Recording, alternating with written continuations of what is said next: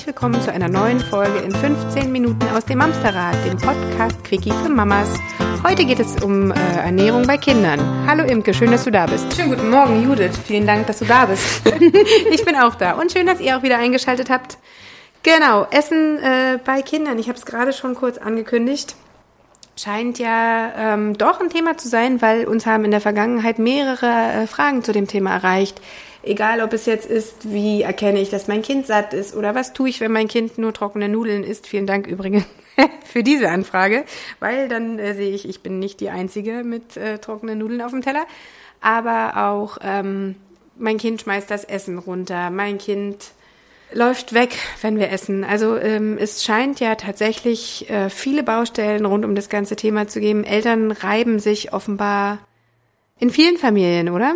Ja, ja, haben wir auch alles hinter uns. Also auch wir zu Hause bei uns. Aber wie kommt das?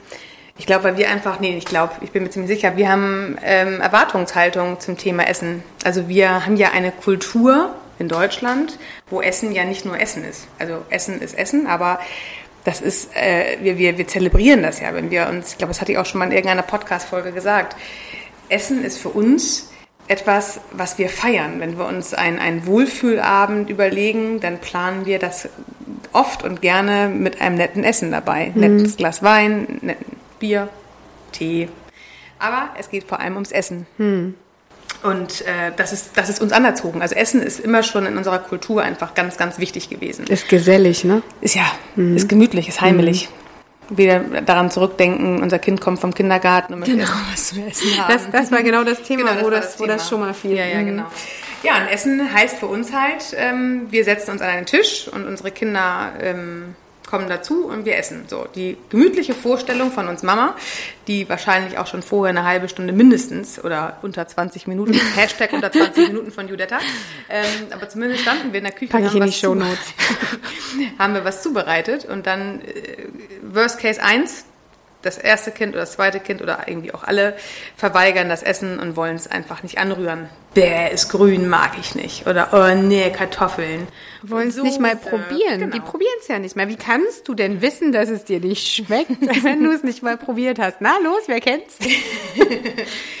äh, Ida ist eine Zwiebel. Ich hasse Zwiebeln. Mhm. Ja, und schon ist der ganze Eintopf weg. Na gut, ähm, also zum einen erstmal Kinder ab dem 18. Monat. Das 18. Monat habt ihr jetzt vielleicht schon öfter mal beobachtet, ist echt so eine äh, äh, magische Grenze in der Entwicklungspsychologie bei Kindern. Also ab 18 Monaten bis circa zum 8. Lebensjahr ist es normal, dass Kinder mäkelig werden beim Essen. Der eine mehr als der andere, der andere weniger als der andere, aber per se sind zwischen dem zweiten Lebensjahr und achten Lebensjahr die Kinder einfach echt mäkelig, was Essen angeht. Du hast gerade gesagt, mäkelig werden. Das heißt auch ein Kind, was ähm, bei der Beikosteinführung ähm, super zugegriffen hat, mhm. kann dann mäkelig werden? Ja. Okay. 18. Monat. Ah, ja. Ist auch interessant.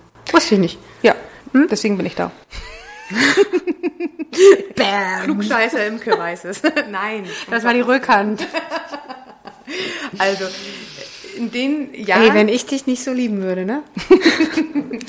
also sechseinhalb Jahre diskutieren wir gerne mit unseren Kindern, was sie essen und was sie nicht essen. Bei vielen verwechselt es sich dann. Es gibt immer Sachen, auch wenn wir jetzt mal an uns denken, ich mag auch nicht alles oder ich mochte mein Leben lang nicht alles. Das hat sich auch im Laufe meiner Jahre irgendwann verändert. Dass ein Kind jetzt vielleicht keine, keine Zwiebeln mag oder kein, kein Grünkohl, Rosen, Rosenkohl, Rosenkohl so Ding, ne? Spinat es gibt gewisse Sachen, meine Mutter isst bis heute kein Spinat und die gute ist schon über 70. Also es gibt einfach Sachen, die mögen wir und die Sachen, die mögen wir nicht.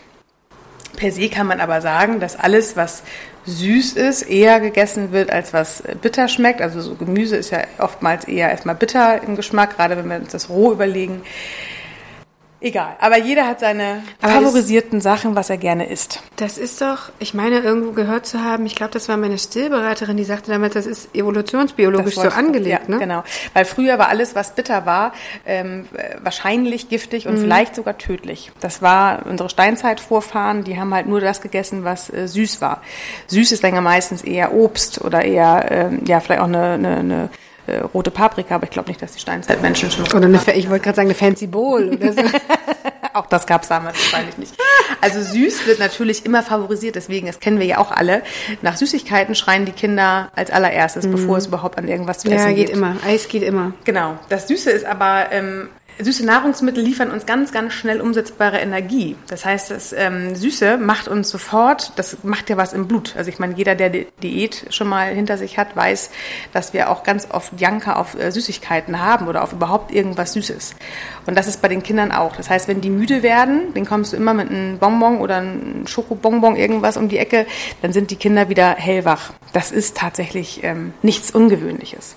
Wenn wir uns aber jetzt mal nochmal zum, zurück zum Familienessen kommen wollen. Das heißt, erstmal haben wir ja schon die erste Herausforderung. Wir Mütter, vielleicht auch der Papa, egal, haben gekocht und haben eine gewisse Erwartungshaltung. Die Erwartungshaltung ist, dass unser Bedürfnis nach vielleicht Respekt, Wertschätzung, Anerkennung erstmal gesehen wird. Das heißt, mhm. wenn dann das erste Kind schon anfängt, äh, wie eklig, das macht was mit uns. Das ja. ist doof. Wir haben in der Küche gestanden, haben uns Mühe gegeben, wir haben ja auch nicht immer Lust da. Ja, und es ist ja auch immer ein Krampf. Was essen wir denn heute? Schreibe genau. ich einen Wochenplan, irgendwann gehen dir die Ideen aus. Du machst dir ja wirklich eine Platte. So. Genau, genau. Und dann kommt jemand, ja? Eine Platte macht man sich aber auch nur in Berlin, ne? also Kopf, meint sie. ich gehe gleich weinen. Also, genau, ja, also es heißt erstmal schon, wir ich mach gleich das Mikro aus, mein Freund. Ein so ein Ding noch. ähm, die Kinder äh, wertschätzen das in dem Moment natürlich überhaupt nicht. Die meinen das ja nicht böse. Also das ist das Erste. Unsere Erwartungshaltung und die Reaktion der Kinder. Versucht das tatsächlich nicht persönlich zu nehmen.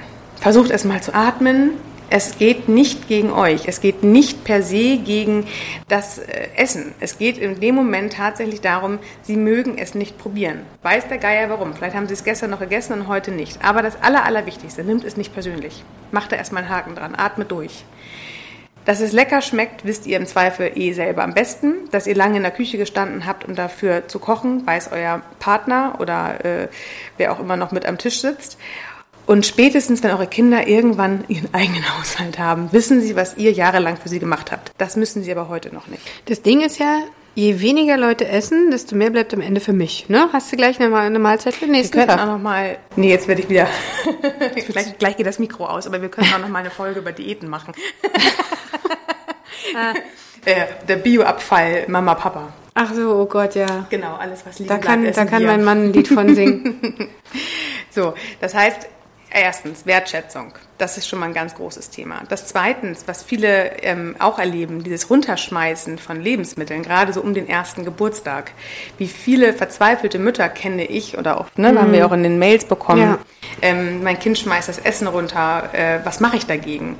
Oder das Kind steht auf und rennt um den Tisch und will einfach nicht sitzen bleiben. Oder das Kind holt sich noch ein Spielzeug und spielt am Tisch. Oder meins kann auf seinem Stuhl, also der rennt nicht um den Tisch, aber der steht immer wieder auf, ne, auf seinem ja. Stuhl mhm. und fällt immer wieder runter auch. Also der fällt halt der auf Kleine. den Boden. Der Kleine, natürlich. Ja. ja, der Große, da würde ich mir Sorgen machen, wenn das immer noch so wäre. ähm, aber äh, ja, also das macht uns wahnsinnig, ne? Also hier auch wieder zwei Seiten. Da auch wieder Wertschätzungsthema. Es geht immer wieder um unsere Bedürfnisse. Wir haben es als Kind bei den meisten jedenfalls so erlebt, dass Zusammensetzen gemeinsame Zeit ist. Und dass, wenn ein Kind aufsteht, das entgegen unserer Erwartungshaltung steht. Unsere Erwartungshaltung ist, wir wollen uns gemeinsam hinsetzen, wir wollen nette Gespräche führen, wir wollen eine Quality Time in der Familie haben. Und was macht das Kind? Es schmeißt das Essen runter, es läuft um den Tisch, es bleibt nicht sitzen, es mäkelt am Essen rum. Das heißt, alles Romantische, was wir uns vorher überlegt haben, ist null und nichtig. Das ist, so blöd es klingt, erstmal unsers.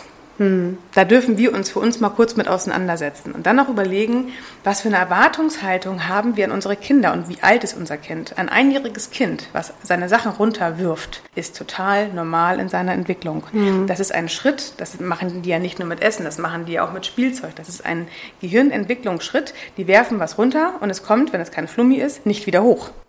Und das müssen die ganz oft ausprobieren. Die müssen erstmal Sachen runterwerfen und verstehen, krass, das bleibt ja unten, wenn ich das runterwerfe. Das sind wieder diese vielen Wiederholungen, ne? Also das ja, ja. ist die Tomate, die ich gestern geworfen habe, kommt die heute auch nicht wieder hoch? Genau. Und kommt die vielleicht morgen? Und das Dann meint das Kind auch wirklich hm. nicht, okay. überhaupt gar nicht böse. Es ist anstrengend und ich kann auch hier nur wieder empfehlen, Vielleicht in der Zeit, wo das Kind das gerade neu für sich entdeckt hat, kein Joghurt, beim Brei vielleicht die Hand noch einmal mehr hinhalten. Ähm, aber lass es doch, ein, mein Gott, dann schmeißt es halt ein Knäckebrot runter. Oder es schmeißt halt mal eine Tomate runter, wenn du nicht gleich hinterher drauf trittst. Die Kinder müssen das ausprobieren, Sachen runterzuwerfen und finden das auch mega lustig, dass der Erwachsene sich immer wieder danach bückt, hochkommt und das wieder hochlegt. Finden die es auch lustig, dass der Erwachsene nach dem fünften Mal echt sauer wird langsam? Ja, die wissen ja noch nicht, was sauer ist. Die Mhm. müssen ja Mimik erstmal lernen. Die müssen ja erstmal gucken, ach, das, wenn Papa so guckt, dann ist er gar nicht lustig, dann ist er eigentlich sogar ganz schön böse gerade mit mir. Naja, aber dann ähm, ist ja häufig auch die Konsequenz, ja, wenn du das jetzt immer wegwirfst und nicht auf isst, dann bist du ja satt. Wenn So. dann, genau. Genau. Und dann nehme ich den Teller, also nicht ich, dann, ne? Ich, Ja. ich doch nicht. ähm, dann äh, wird der Teller weggenommen und dann heißt es ja wirklich, also wer mit dem Essen spielt, ist satt. Bumm, Teller weg. Ja. Weiß ich, dass mein Kind satt ist? Wisst ihr, wie groß ein Magen bei Kindern ist? Der ist mini. Ich habe jetzt gerade keine Größenordnung mehr im Kopf, aber googelt das mal. Was so ein Magen von einem Kind altersentsprechend groß ist, die sind auch tatsächlich in dem Moment schneller satt. Ja. Die haben aber auch schneller wieder Hunger. Man muss dir einfach mal die Größe einer Banane ähm, auf so ein anderthalbjähriges Kind vorstellen, Genau. ne? wie, wie viel Ja, ja. von der Körpergröße das halt auch Ja, die haben halt öfter Hunger, öfter kleine Mahlzeiten, was ja auch in, in vielen Diäten immer mal wieder ähm, äh, Hör vorgeschlagen mal auf wird. mit deiner Diätgeschichte. Willst du mir eigentlich irgendwas sagen? Nee, oder? ich bin gerade in meiner Diätphase, deswegen. ich persönlich. Naja, jedenfalls ähm, ist diese, diese Menge ist schnell weggegessen. Eine Kartoffel ist viel für so einen Kindermagen. Ja. Aber natürlich hält es nicht lange vor. Das heißt, wenn die Kinder toben und spielen, die verbrauchen ja unglaublich viel Energie. Das heißt, nach einer Stunde haben sie natürlich wieder Hunger. Natürlich am liebsten auf Süßigkeiten. Dann rollen wir schon mit den Augen. Ich höre euch mit den Augen rollen. ähm, oh, Habe ich doch gleich gesagt, du sollst dich satt essen. Ja, aber vielleicht war das Kind wirklich schon satt in dem Moment beim Essen, aber es ist halt relativ schnell wieder ein bisschen hungrig. Und dann bietest du einfach immer wieder was Neues an, oder was? Am liebsten keine Bonbons, aber vielleicht dann doch Apfel, Banane, nochmal ein Joghurt, wenn es nicht gerade die Runterschmeißphase hat. Oder äh, man darf ein Stück weit von seiner romantischen Vorstellung des gemeinsamen Essen Abschied nehmen und man packt den Teller, den das Kind beim Mittagessen nicht aufgegessen hat, äh, weg und holt ihn nachher nochmal wieder raus und gibt ihm dann nochmal die nächste Hälfte vom Essen.